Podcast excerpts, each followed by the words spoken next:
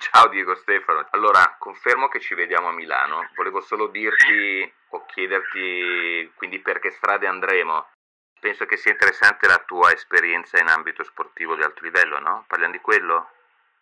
Sì, sì, sì, volentieri, volentieri. Può essere l'occasione per prendere spunto dalle esperienze di alto livello, sia nel basket nella pallavolo, no? Ne abbiamo parlato precedentemente, per dare poi magari portare delle riflessioni su quello che poi è la realtà meno professionistica ma più diffusa di, di questi due sport. Molto bene, allora direi magari caviglia ginocchio, basket, pallavolo sì. e Alea avanti. Sì.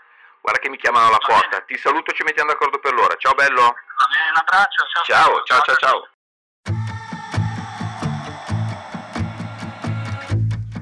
Gli ascoltabili presenta una macchina chiamata corpo.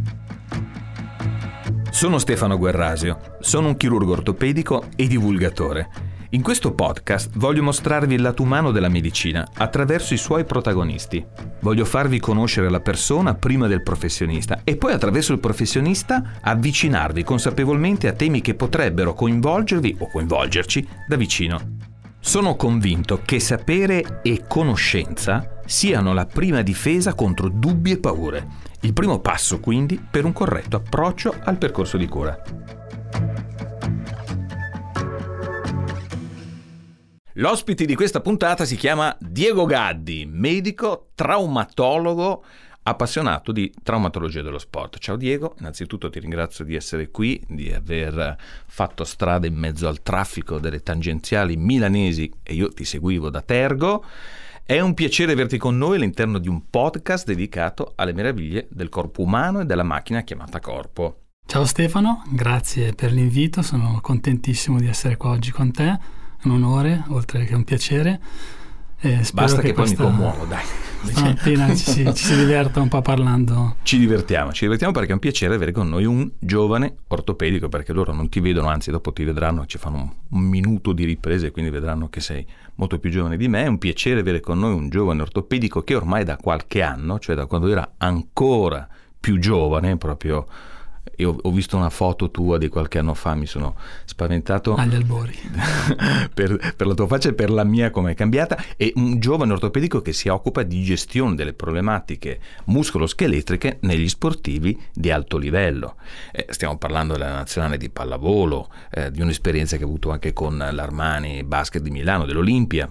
Tanto per fare un esempio così, boom, buttato lì così. Allora, Diego, raccontaci brevemente di cosa ti occupi, cosa ti appassiona, e io parlo di passione quando, quando parlo con te, perché uno che si alza la mattina, che il sole non è sorto e tutti i giorni si fa 90-100 km, quando la sua professione non è fare il tassista, eh, che cosa fa? Che, insomma, che cosa ti appassiona? Perché? Perché ti alzi con gioia ed entusiasmo tutte le mattine?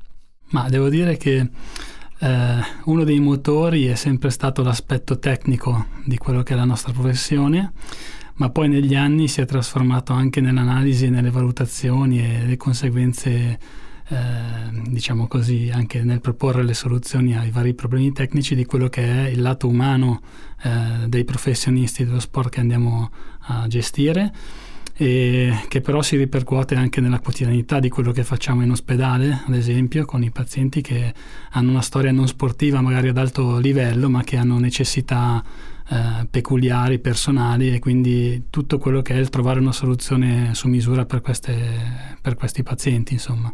Infatti noi parliamo di sport, ma tu in realtà hai una preparazione e un interesse anche un po' trasversale, cioè ti occupi anche di quelle ossa che non vogliono guarire dopo i disastri, che ahimè si infettano perché le infezioni sono uno dei drammi no? della traumatologia moderna sulle quali noi cerchiamo di fare qualcosa, ma è veramente difficile. Poi vabbè c'è il ginocchio e ci sono le caviglie degli sportivi, insomma questi tre temi sono quelli no? che ti stanno appassionando ormai da almeno una decade. Anche da prima, però diciamo che nell'ultima decade ci è dato dentro in, ma- in, maniera pesante. In termini di sacrifici, di stress, di goccioloni di sudore sulla schiena e di ore impiegate per aggiornarti, per crescere, per imparare. Sì, devo dire che, eh, come hai detto bene tu, uh, ci sono questi due macro, macro, temi nella mia quotidianità che occupano, diciamo così, tante ore al giorno eh, sono due temi che sono un pochino differenti in termini tecnici perché si presentano con uh, situazioni, diciamo così, epidemiologiche e non soltanto, ma mm, eh, differenti, per cui spesso e volentieri il traumatismo dello sportivo, come sappiamo, coinvolge prevalentemente caviglie e ginocchio, un po' in tutto lo sport, mentre le fratture complesse o che hanno complicazioni come le infezioni o che non vanno a guarigione sono delle situazioni un pochino più rare per fortuna, ma che mm, richiedono una serie di complessità nel loro trattamento per cui possono essere affrontate prevalentemente in strutture importanti. E abbiamo fatto anche una puntata sul trauma motociclistico e diciamo che quel tipo eh, di, di, di, cittadini sono quelli che forniscono grande patologia, ahimè per voi Centauri, per quello che abbiamo fatto la puntata per farvi guidare in sicurezza, perché siete fornitori di tantissima patologia per specialisti come il dottor Gaddi. Sì, eh, confermo. confermo eh, devo dire che una delle problematiche principali rispetto a questo tema, no, alle fratture che hanno difficoltà a guarire o che hanno delle complicanze, è il fatto che ci siano degli aspetti tecnici complessi da affrontare, ma che ci sia anche una persona che ha delle necessità, delle richieste di tornare quanto prima a lavorare, di tornare in società eh, che si assommano alle necessità tecniche per affrontare eh, la problematica totale, cioè non è solo quella di far guarire la frattura, di farla guarire in tempi adeguati o insomma, di affrontare insieme un percorso, perché poi di fatto di questo si tratta, no? di fare un percorso con questi pazienti che abbiano una storia traumatologica complessa o che siano anche i nostri sportivi professionisti, perché con, anche con loro si fanno dei percorsi insieme si cresce, si affrontano le difficoltà quotidiane perché eh, alla fine la guarigione non è un percorso eh, spesso volentieri lineare, ma è un, un, percorso un po' complesso che può avere delle fasi di arresto o delle fasi di accelerazione importanti che vanno gestite eh, anche dal lato, diciamo così, emotivo del paziente, sia che siano favorevoli o sfavorevoli. Quindi... cambiando sport, insomma, Mark Marquez insegna, Ronaldo ai tempi insegna, Van Basten, Van Basten insegna, ce n'è, non andiamo adesso nei moderni, ma mm. purtroppo di esempi ce ne sono tanti. Senti, tu ormai sono più di dieci anni che ti occupi di, di problematiche legate al mondo dello sport e lo fai bene, ma sei un pivello rispetto a gente che è dentro questo ambito da 30 anni, forse di più, forse da, da quando era bambino, che si occupa di traumatologia dello sport.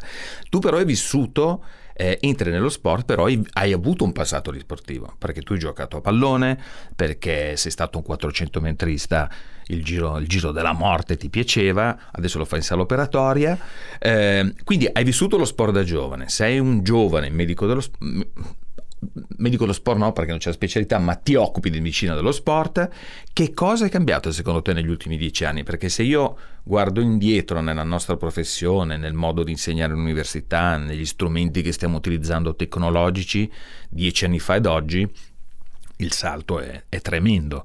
C'è stato anche, e, e, l'esempio che facevamo prima quando chiacchieravamo era che anche nella Formula 1, cioè vent'anni fa c'erano i mega piloti e oggi ci sono piloti che diventano piloti di Formula 1 essendosi allenati in casa sul simulatore che costa come un appartamento, ma si allenano, vanno in pista e corrono e oggi ci sono tanti piloti di Formula 1 che hanno delle caratteristiche incredibili. Ecco, secondo te in questi dieci anni, anche nell'approccio, eh, nell'approccio alla gestione dei giovani professionisti, è cambiato qualcosa? C'è un profumo nuovo? Ci sono problemi nuovi? O la solfa grosso modo è la stessa e semplicemente si è migliorata una tecnica chirurgica nella gestione di certe problematiche o la capacità di diagnosi di queste problematiche? Adesso mi fai una risposta e dici no, ciao. no, anzi partirei da una cosa che hai detto prima rispetto all'essere pivello e devo dire che è vero. Pivello in senso buono. Sì, sì, eh. no, ma è vero, è vero. Io devo dire che ho avuto la fortuna oltre che l'onore di, eh, colla- di, collaborare con persone che, colleghi, stimati professionisti, eh, ha, da cui ho potuto imparare tantissime cose, che non fossero soltanto gli aspetti tecnici del lavoro, ma soprattutto gli aspetti gestionali per così dire, in tutte le loro sfaccettature mh, mm, di quello che è il lavoro con gli sportivi professionisti. Quindi ho avuto occasione di lavorare con eh, medici dello sport, traumatologi, fisiatri eh, d'altissimo livello e che da sempre lavorano, lavoravano e lavorano ancora alcuni di questi nell'ambito sportivo e da loro ho imparato tanto. Ho imparato anche a guardare con un occhio diverso le evoluzioni come mi chiedi giustamente tu, della gestione e delle analisi eh, in termini di valutazione del rischio di infortunio, della gestione dell'infortunio stesso e, e perché attraverso gli occhi dell'esperienza si possono guardare nuove tecnologie sicuramente con più maturità che non con l'entusiasmo giovanile con cui uno magari affronta delle nuove tematiche e ci si tuffa dentro credendo di aver trovato la soluzione a tutti i problemi, anche perché queste nuove tecnologie, questi nuovi approcci che ci sono vanno a integrare un qualcosa di storico, cioè non dobbiamo dimenticarci quello che è banalmente la clinica, cioè l'aspetto della visita al lettino che diventa e rimane fondamentale e tutto il resto è un'aggiunta. Dico che è un'aggiunta perché eh, l'occhio esperto di alcuni allenatori, di alcuni fisioterapisti, da cui si impara molto quotidianamente, dai colleghi di cui ti ho parlato prima, sicuramente il loro occhio esperto vale tanto quanto un device montato per una, uh, un'analisi del carico di lavoro, per esempio, eh, agli occhi di un uh, medico meno esperto diciamo che la possibilità di integrare informazioni secondo me è la vera evoluzione della, uh, degli ultimi dieci anni. Questo perché sono nati diversi device, sono dei piccoli strumenti che sono, sono strumenti, strumenti che, che possono essere indossati dagli atleti, che forniscono a volte anche in tempo reale dei dati che sono utili a un'analisi del carico di lavoro e quindi a tutta una serie di valutazioni che vengono fatte successivamente agli allenamenti o dopo un periodo di allenamento per calcolare il rischio di infortunio, perché Sappiamo che questi atleti professionisti eh, ben pagati eh, devono cercare di performare più sono a lungo una, possibile tutti i giorni. Un'azienda esatto. che deve performare a lungo, ma un calciatore a 50 anni non gioca più a calcio, quindi hanno questi 10, 12, 8, 15 anni su cui puntano tutto e lì non possono sbagliare e se sbagliano devono eh, poter recuperare. Quindi quello che viene fatto, io la passione della Formula 1, quello che viene fatto nella Formula 1 per cui ti, ti chiamano l'ingegnere, eh, guarda che alla curva 12 devi rallentare perché la tua gomma posteriore destro, visto che la stessa cosa stiate iniziando ad applicarla sull'atleta per cui sapete esattamente che cosa sta facendo, come sta rispondendo, dove possono essere le situazioni critiche e su dove bisogna lavorare. Quindi, sì, diciamo che siamo un po', secondo me, agli inizi di, sì. questa, di, queste, di questa esperienza, però in alcuni sport Cito il ciclismo, per esempio, dove in diretta il medico dello sport o chi segue la parte di preparazione riesce a dare delle informazioni utili all'atleta per decidere quando magari partire per un allungo finale, piuttosto che nella pallavolo dove riusciamo ad avere un tempo dire- in, diciamo così, in live, in diretta, delle informazioni rispetto al numero di salti fatti, per esempio, da un atleta e l'altezza di questi salti per capire se sta performando oltre sue, la sua quotidianità e quindi sta andando un po' oltre o se sta performando meno e quindi meno ha un problema che sta nascendo e sta cercando di mascherarlo perché poi sappiamo che c'è la parte volitiva dell'atleta certo. che va oltre non vuole uscire limiti. dal campo esatto. giustamente quindi piuttosto mi sfascio ma non mi piego esatto Diego, prima di andare avanti, questo è un podcast e, eh, e noi raccontiamo le storie, no? ci piace raccontare la storia dei professionisti, soprattutto quando sono storie positive e la tua è una storia positiva. Quindi la prima domanda veloce è quando e perché hai scelto di fare medicina? Ma io ho scelto di fare medicina gli ultimi anni del liceo, quarta superiore, stavo pensando al mio dopo, eh, benché venissi da una famiglia mediamente ingegnerizzata, dico io, eh, ho fatto questa scelta neanche troppo supportata, però è stata una scelta che mi ha portato nella direzione giusta, credo nel senso che ho trovato qualcosa che mi appassiona partendo dagli aspetti biologici, come dicevo prima, cioè gli aspetti tecnici del nostro lavoro, ma poi ho scoperto che c'è tutto anche un lato che va oltre l'aspetto tecnico, che è quello umano dei pazienti e dell'esperienza che noi facciamo con loro, perché giornalmente penso che un medico che lavora eh, col paziente possa solo che crescere, maturare, acquisire, non so come dire, delle informazioni che non possono essere cancellate dentro di noi e che lasciano un vissuto che ti fa essere diverso giorno per giorno. Sì, sì, noi vediamo film tutti i giorni. Io ancora l'altro giorno anch'io questo personaggio che raccontava che costruisce aerei, fa modellismo, fa tutte queste cose, vola, ha quasi 80 anni eppure ha questa passione per il volo per costruire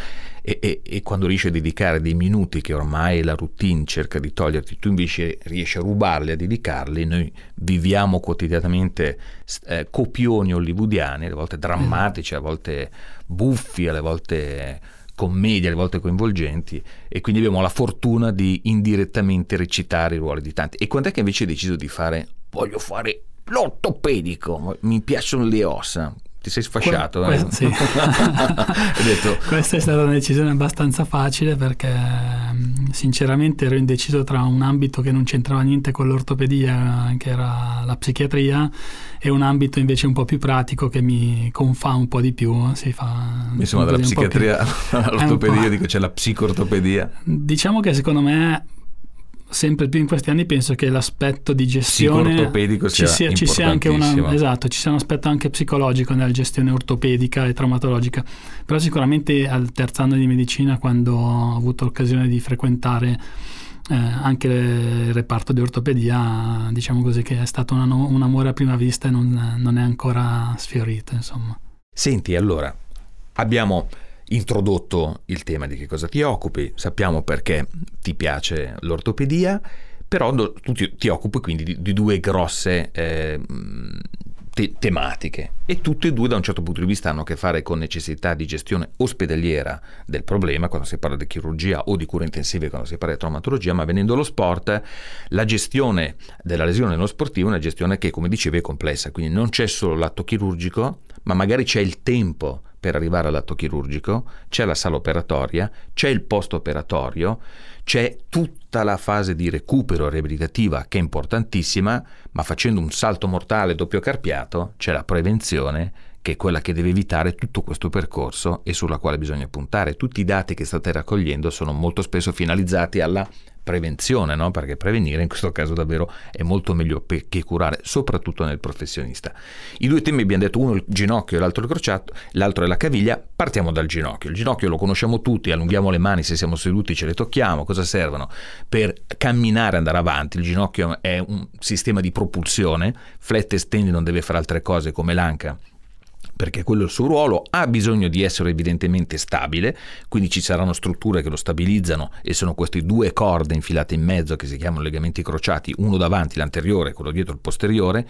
Il ginocchio deve essere stabilizzato sul piano frontale, quindi ha dei legamenti nella parte interna e dei legamenti nella parte esterna e se le cose vanno bene, i muscoli sono tonici, sono trofici e lavorano in maniera corretta, noi estendiamo e flettiamo. Questo grosso modo è il ginocchio. Ci sono dei modi per farsi male, non ci vuole molto, quando no si legge sui giornali, ah, c'è un movimento di valgorotazione esterna, cioè che è la valgorota che in realtà la valgorotazione esterna è semplice, è nel calcio per esempio uno dei meccanismi con i quali ci si fa male. Vogliamo spiegare cos'è la valgorotazione esterna? Semplice, se siamo seduti, piantiamo il piede per terra al destro, con la punta girata un po' verso l'esterno, ci giriamo completamente a sinistra lasciando il piede fermo, sentiamo una tensione interna al ginocchio, quella è una valgorotazione esterna.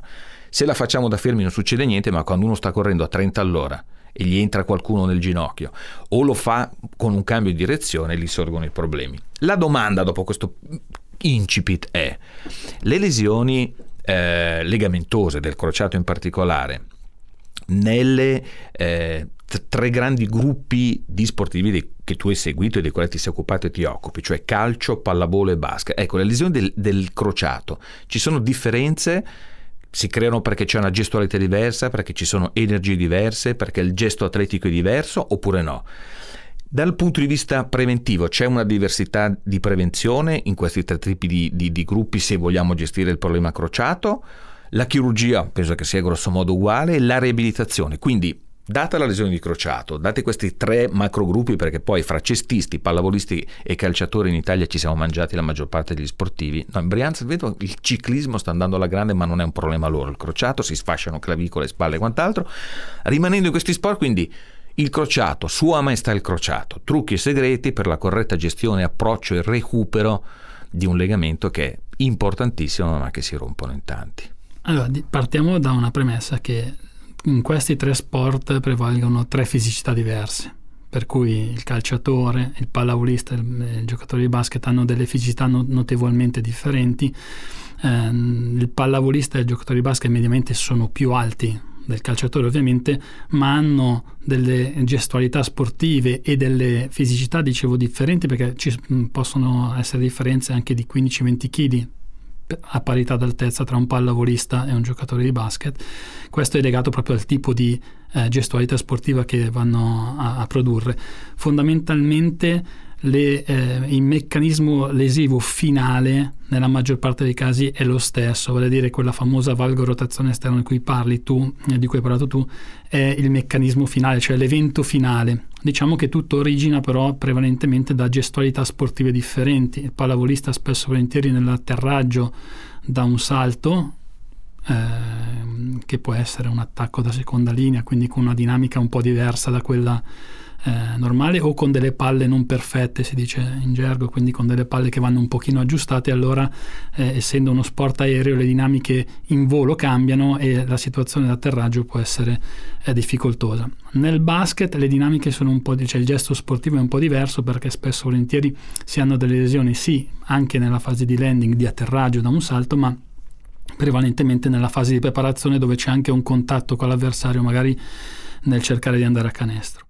Poi il problema mm. è che nella fase di atterraggio del basket c'hai gli altri esatto. di due metri intorno, sotto, attorno, che magari ti fanno il fallo che non dovrebbero fare. Esatto. Il pallavolista, se c'è sotto uno, il suo collega che era dove non doveva essere. Sì, diciamo di sì, questo è un po' più frequente nella distorsione di caviglia che mm-hmm. non mhm. nel traumatismo di ginocchio. Poi nel calcio invece è più frequente il, diciamo così, la lesione da non contatto, cioè nel, nel famoso sidecut, nel cambio di direzione repentino o in un, diciamo così, una gestualità non, non, precedentemente programmata nella sua testa, eh, essendo comunque questi tre, eh, tre sport degli sport di situazione, spesso volentieri i giocatori si trovano ad adattare delle situazioni posturali eh, in modo repentino e questo a volte può, può comportare una sorta di discinesia, chiamiamolo così, di scordinazione a livello motorio che porta al, al danno legamentoso. Soprattutto perché in questa mancata coordinazione, mancata coordinazione i gruppi muscolari non lavorano con le sinergie corrette e quindi come se tu avessi uno che ti tira a destra con forza 10, quello a sinistra con forza 3 e questo mancato bilanciamento qualcosa, qualcosa esatto. combina. È su quello che lavora poi la prevenzione. Esatto, partendo da questa piccola analisi è evidente che bisogna fare delle, mm, diciamo così, delle esercitazioni preventive che in alcuni sport sono molto eh, sollecitate, sono culturalmente ben presenti, ad esempio nella pallavolo cioè, storicamente si lavora molto in ambito preventivo, ogni atleta sa quali sono le sue debolezze e ci lavora molto. Professionisti, parlo dei nostri atleti top level, fanno molte ore al giorno di prevenzione, eh, sono molto attenti. Eh, diciamo così che mh, mm, è un po' un elemento complementare all'allenamento, la fase preventiva e devo dire che c'è una cultura rispetto a questo tema, prevenzione e gestione della propria fisicità, che è molto alto. Ehm, in altri sport, essendo sport con delle dinamiche anche differenti di numero di giocatori e di eh, tipo di eh, diciamo così, gesto sportivo, eh, si si tende a introdurre questi elementi preventivi nella fase di allenamento, quindi di gestione ehm, non più personale ma di squadra e ci sono diverse metodologie. Princip- le principali diciamo così, tematiche che vengono affrontate sono quelle del controllo della forza muscolare, degli, diciamo, degli, elementi muscolari principalmente coinvolti in questa situazione, che sono il quadricipite e i flessori, e il controllo propriocettivo. Il quadricipite è quella grossa massa muscolare che sta davanti alla coscia, quattro capi, i flessori sono quella massa di ciccia che abbiamo dietro quando ci tocchiamo la parte posteriore della coscia. Quella che tra l'altro si rompe quando vedi correre no? i, I centometristi, che stanno correndo e a un certo punto crollano per terra con la mano dietro la coscia. Ecco lì è una lesione a carico di solito del passaggio miotendineo, cioè dal tendine il muscolo dei muscoli che flettono il ginocchio, quelli posteriori della coscia. Esatto. Questo è per la parte divulgativa. E, ehm, quindi, come dicevo, sono, si sono sviluppati anche diversi protocolli a seconda degli sport. Hanno provato a introdurre dei protocolli per migliorare o meglio ridurre il, diciamo, l'incidenza di lesione del crociato, che era una delle tematiche principali ehm, diciamo così, a livello dello sport professionistico. Nel calcio mediamente c'è una lesione di crociato ehm, diciamo così, ogni due squadre che però comporta un'astinenza dallo sport lunghissima, quindi è una tematica importante tanto quanto quella delle lesioni muscolari che citavi tu, perché le lesioni muscolari rappresentano la maggior parte delle, de, de, degli infortuni, mm, diciamo così, in ambito professionistico di basket e, eh, e di calcio. Quindi cercare di evitare queste, queste situazioni è fondamentale. è fondamentale. Senti, abbiamo parlato di ginocchio, la caviglia è l'altra, l'altra regina, no? l'altra, l'altra mattatrice. La caviglia è un'articolazione che si realizza in fondo alla gamba, tra la tibia e un osso chiamato astragalo. Giusto per capirci, la caviglia è quell'articolazione che permette di camminare in punta di piede sui talloni. Quando facciamo questo movimento del piede che si chiama flessione plantare, flessione dorsale, questo movimento lo fa la caviglia. Quando ci sdraiamo e mettiamo le piante dei piedi una contro l'altra, quel movimento di supinazione non lo fa la caviglia, lo fa un'altra articolazione che, giusto per dirlo per maniera, per dire, no, lo, me l'hanno detto, è l'articolazione sottoastragalica, cioè quella che si realizza fa l'astragalo calcaneo. E chi se ne frega, non, non dovete sapere questo, ascoltatori cari, dovete sapere che la caviglia fa questo movimento intuitivamente. Se uno salta, è a terra e il piede si gira e quindi poggiamo il piede sul bordo esterno, stiamo facendo con un sacco di energia stiamo facendo fare alla caviglia un movimento che non è il suo. Mamma natura, siccome non è stupida e sa che noi siamo uomini della savana, questo lo dico sempre Diego, siamo uomini della savana, ha messo delle corde a bloccare un po' questa articolazione. Corde sulla parte esterna della caviglia e corde sulla parte interna. Della parte esterna la corda più famosa in assoluto, perché chi sta ascoltando dirà ah sì, anch'io l'ho letto nella risonanza magnetica, si chiama legamento, legamento peroneo astragalico anteriore, che è quello che si sfasciano tutti quando hanno una distorsione distorsione di caviglia. Ciò premesso, sempre la stessa domanda speculare a quella che abbiamo fatto per il calcio. Nell'ambito della pallavolo, della pallacanestro e del calcio ci sono differenze del tipo di lesione, ci sono differenze nel tipo di gestione di scelta se fare un trattamento conservativo, cioè non chirurgico piuttosto che chirurgico, ci sono differenze nella prevenzione. Tra l'altro, ultima postilla, tu hai parlato di massa, di peso, 20 kg in più di, di certi sportivi rispetto ad altri, noi abbiamo fatto una puntata raccontando i muscoli, raccontando la forza che i muscoli sprigionano, ma soprattutto l'effetto di ammortizzatore del muscolo e abbiamo spiegato che non è vero che noi pesiamo 70, 80, 90, 100 kg, quella è la massa. Quando uno che pesa 100 kg fa un salto che arriva con la mano a toccare 2,80 m d'altezza o forse di più, perché in elevazione quanto, sì. Eh, quando cade su quella caviglia, su quel ginocchio non ci vanno 70, 80, 90 kg, ma ce ne vanno probabilmente 400 di kg. Quindi questi muscoli devono avere una capacità di ammortizzare, disperdere l'energia in esubero, perché sennò queste ginocchia durerebbero due stagioni, dopodiché le dobbiamo cambiare. Quindi chiudo la parentesi giusto per ricordare che c'era questo inghippo, caviglia, lesioni, calciatore, pallavolista, cestista, cosa hanno minimo con un denominatore e dove invece i mondi sono paralleli o gli universi sono paralleli o divergenti? Mm. Allora, diciamo che... È domandina, è una domandina. Sì. eh, diciamo che innanzitutto, um, per fortuna, la maggior parte, vuol dire circa il 90% delle distorsioni di caviglia negli sportivi eh, non producono dei danni gravi, vuol dire che non producono delle lesioni legamentose gravi, gravi che necessitano un intervento chirurgico o addirittura delle fratture, perché la conseguenza di una distorsione in base all'energia può arrivare a produrre ah, anche una frattura. Una frattura. Um, quindi di, ba- di, base tutti questi sport condividono questo, questo, numero, che è circa il 90% di distorsioni che non necessitano o comunque che non producono gravi danni all'articolazione. E con questo hanno tirato tutti un sospiro di sollievo. Esatto. Diciamo che eh, ci sono anche qui dei protocolli di analisi per decidere quando procedere a delle analisi un pochino più approfondite che non sono soltanto la radiografia primo livello ma anche le risonanze, l'ecografia e quant'altro. Eh, protocolli che ci permettono di gestire la maggior parte di queste distorsioni diciamo ambulatorialmente e, ehm, questo è il numero diciamo, che li accomuna.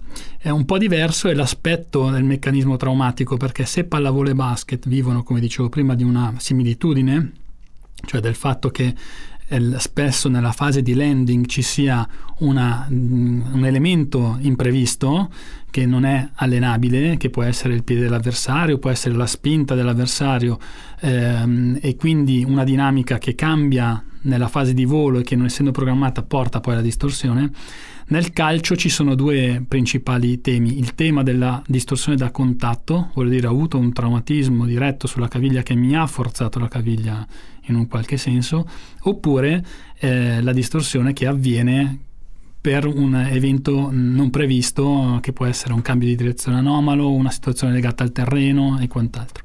Per cui direi che mm, fondamentalmente queste sono le, le due aree. Molto bene. Sei stato preciso, adesso tanto ci torneremo. Questo è un podcast di divulgazione e non c'è la divulgazione, come abbiamo detto prima, se non ci sono le persone. È per questo motivo che abbiamo chiesto a giovani, meno giovani, ma che sono nell'ambito eh, de- dello sport, quindi agli atleti, se dico distorsione di ginocchio o caviglia, che cosa mi rispondi? E sentiamo che cosa ci hanno risposto. Mi sono rotto il crociato tre volte. La prima mi hanno ricostruito con il semitendine, la seconda con rotuleo, la terza con un trapianto da cadavere. Poi mi sono fatto un manico di secchio, adesso mi sa che, mi sa che smetto. Un filo d'erba. Mi basta un filo d'erba e mi faccio una distorsione di caviglia. Devo giocare con bendaggi funzionali perché sennò è un problema. Sono saltata a muro in partita. Quando sono atterrato ho sentito fare una cosa strana al ginocchio, come se con un movimento rapidissimo fosse uscita lateralmente e rientrata la tibia. Mi sono accasciata per il dolore. Diagnosi impietosa di inizio stagione, rottura del crociato anteriore. Mi sono fatto un po' di distorsioni di caviglia, ma da quando faccio propriocettiva su tavolette e palle propriocettive è un altro mondo. Pensavo fossero storie hollywoodiane e invece funzionano. Certi meloni dico caviglia. Una volta mi è pure venuto da svenire. Sensazione davvero bruttissima, ma non mi sono mai rotto niente di ossa, solo il solito peroneo astragalico, bah, qualcosa. Ho il tutore nel cassetto del comodino ormai. Bene, devo dire che eh, sono riusciti a, tir- a tirar fuori i temi che ci interessano alla fine, perché questo è quello che succede a me. Eh, per esempio, facciamo proprio a volo d'uccello ripescando le cose. No? Eh, il racconto della lesione dell'LCA mi sembra abbastanza tipico, no? nel salto questa che a terra sente che succede qualcosa, il ginocchio che fa un clank clank, si accasciano, poi la cosa interessante è che si accasciano, hanno male, vanno in pronto soccorso, il giorno dopo cammino e dicono no ma io non ho niente, no? molto spesso succede questa cosa, però poi lamentano instabilità, questa sensazione soggettiva che il ginocchio non li segua. Cosa potremmo fare in questo caso? Quindi pensiamo al pallavolista che salta a terra, tran tlank, crociato rotto, dobbiamo recuperarlo dal punto di vista riabilitativo e proprio eccettivo, tanto poi se ne è parlato. Tu su che cosa punteresti per aiutare questa tipologia di lesione? Se c'è una tipologia o se invece non si può fare nulla. C'è qualcosa di specifico che potremmo fargli fare? Quindi adesso il pallavolista a casa amatoriale dice da oggi comincio a fare questo perché non voglio sentire quella tibia entrare e uscire. Diciamo che quando si verifica un evento di questo tipo che lascia un'instabilità, come hai detto tu, quindi una sensazione di ginocchio che non regga, non, non, non, è possibile pensare solo a un percorso riabilitativo, ma bisogna procedere all'intervento di ricostruzione del crociato anteriore. Dopodiché il percorso riabilitativo, che comunque è abbastanza lungo perché richiede alcuni mesi, almeno sei a seconda del tipo di trapianto che si utilizza, eh, porta a un recupero funzionale eh, adeguato di solito in 6-8 mesi, ehm, ma la percezione vera dei nostri atleti si realizza normale di solito non prima dell'anno, anno e mezzo. Questo è un dato fondamentale da ricordare quando si parla di sportivi di alto livello e bisogna ricordarsi anche che eh, una volta avvenuto questo, questo danno l'articolazione necessita di molti mesi per riadattarsi alla cinematica, riadattarsi dal punto di vista neuromuscolare, cioè delle capacità del muscolo di performare, di lavorare come prima dell'evento acuto. Di fatto il percorso riabilitativo proprio per questi motivi richiede un'attenzione non soltanto allo sviluppo al recupero della forza, ma anche del controllo e soprattutto del controllo anche quello fine, che non è soltanto legato al lavoro magari sulle, sulle palle, sui piani instabili, sulle fitball cosiddette o sui bosu o sulle schimi, ma anche su altre, eh, in altre situazioni che necessitano delle, delle, accortezze coordinative, per cui ripristinare quelle che sono le corrette mh, gestualità, che forse in alcuni casi erano già errate, errate prima del, dell'evento e sono una causa magari dell'evento traumatico.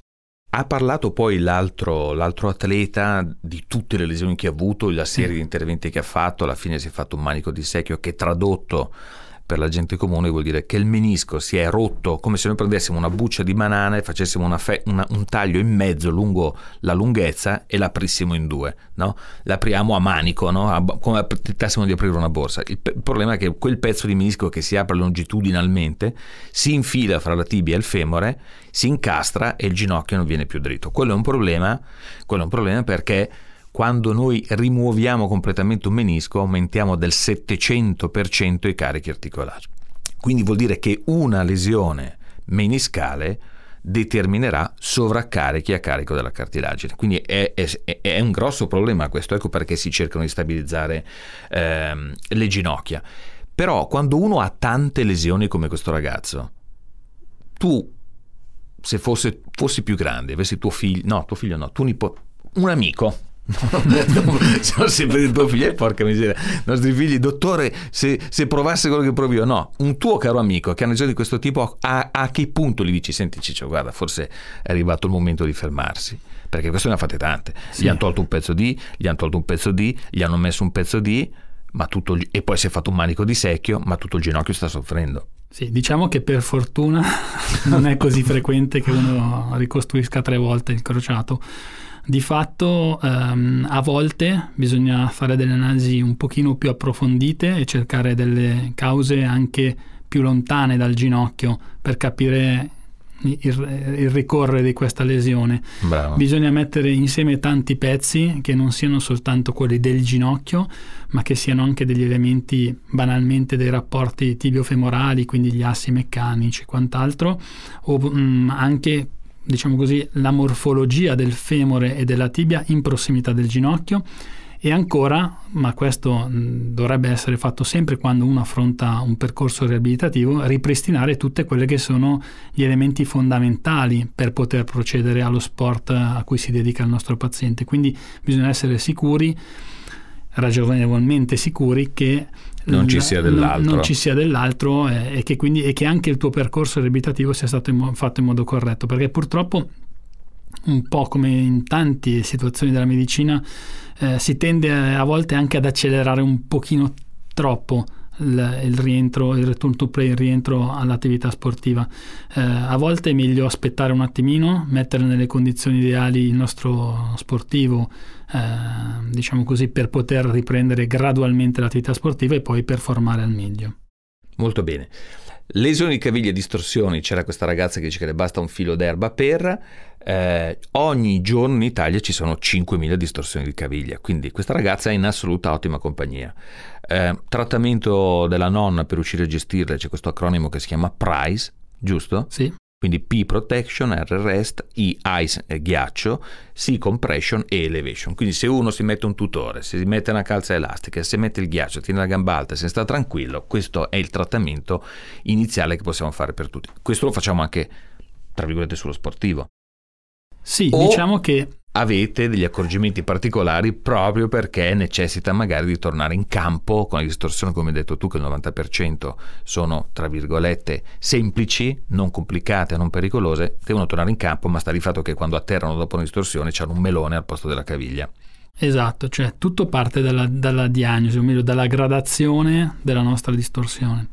Più è lieve, più queste, diciamo così, um, attenzioni, che queste procedure che hai raccontato tu sono valide, più si va verso una complessità, più bisogna aggiungere magari giorni di riposo per permettere ai tessuti di cicatrizzare, tessuti legamentosi ovviamente, e soprattutto di ripristinare quello che è la normale funzione articolare, che vuol dire muovere, riuscire a recuperare il movimento completo della caviglia. Diciamo che ci sono dei passaggi eh, diciamo così, eh, obbligatori per poter aumentare il livello di stress sulla caviglia dopo una distorsione. Le differenze tra diciamo così, uno sportivo professionista e una persona diciamo così, che non fa sport eh, sta nelle tempistiche perché ci sono due elementi che secondo me sono fondamentali. Il tempo che ha lo sportivo professionista da dedicare a questa problematica e la motivazione perché ovviamente un atleta professionista vuole tornare in campo il prima possibile e ci metterà spesso ci mette tutte le, le energie possibili tutte per, le risorse per tutte le recuperare risorse. nel minor tempo. È evidente che i passaggi fondamentali però sono uguali per tutti perché la biologia è uguale per tutti, quindi di fondo, di fondo i passaggi sono gli stessi, le tempistiche possono essere più rapide mh, mm, per questi motivi, per il, il fatto di avere un fisioterapista che lavora mattina e pomeriggio con loro rispetto a noi che magari non abbiamo a disposizione del fisioterapista tutti i giorni e ci andiamo due volte alla settimana insomma.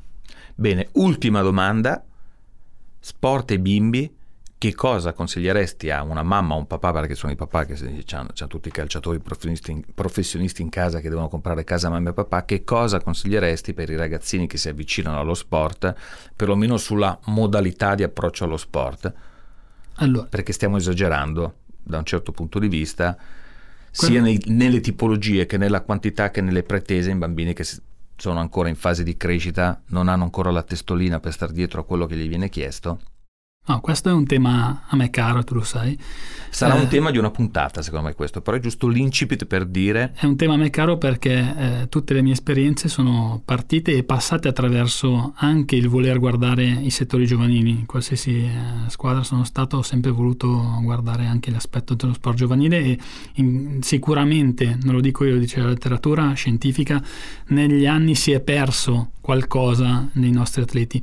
Vale a dire che banalmente 30 anni fa le dinamiche quotidiane del giocare in cortile, del giocare all'aria aperta, dello stare in, in, in una socialità differente, dove le regole erano quelle del cortile e non quelle della PlayStation piuttosto che dei giochini elettronici, ha creato e ha portato una serie di sviluppi eh, neuromotori differenti, magari cognitivamente più alti, facevi l'esempio prima del pilota che ha sviluppato delle capacità, ma per gli sport di movimento, di contatto è diverso perché servono delle caratteristiche, delle capacità differenti di coordinazione, di forza, di stare in gruppo e di superare difficoltà che si presentano nello sport che sono più ampie e servono a costruire, io dico, una piramide che ci porta in alto in termini prestazionali, vale a dire che specializzarsi troppo in uno sport eh, anche tante volte al giorno, quindi sicuramente mi sento di raccomandare una multisport, multisportività nei, negli atleti, nei nostri giovani atleti che vadano dagli 8 ai 12 anni, che è il momento fondamentale di sviluppo delle capacità coordinative e che eh, diciamo così, possono permettere di avere delle basi per affrontare diversi sport, ma non solo, quando poi saranno più grandi di specializzarsi in uno sport eh, serenamente. Molto bene, quindi mamma e papà fate arrampicare sugli alberi i vostri figli, al massimo gli metteremo un gesso al polso. Caro Diego, è stato un piacere averti qua, ci rivedremo nel secondo round di, di, questa, di, questa, di questo podcast che è dedicato al corpo umano, alle sue meraviglie, perché c'è un sacco di cose di cui parlare, quindi ti saluto e ti ringrazio tantissimo di essere stato qui con noi. Grazie a te Stefano, grazie a tutta la redazione.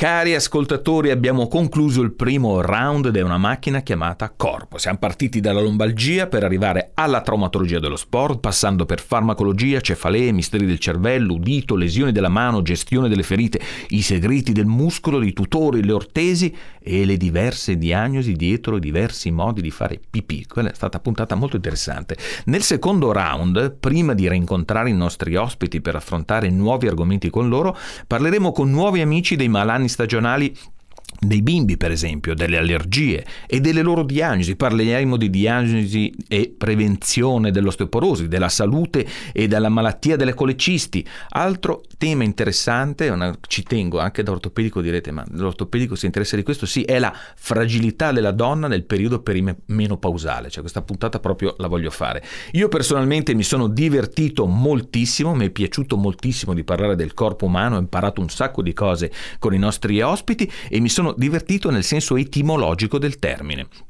Divertire vuol dire divergere, cioè allontanarsi di qualcosa, allontanarsi dalla routine e noi lo utilizziamo in senso positivo, ma non è detto che divergere sia sempre un'esperienza positiva. Posso dire mi sono divertito e non mi è piaciuto. Io invece mi sono divertito e mi è piaciuto e quindi a prestissimo.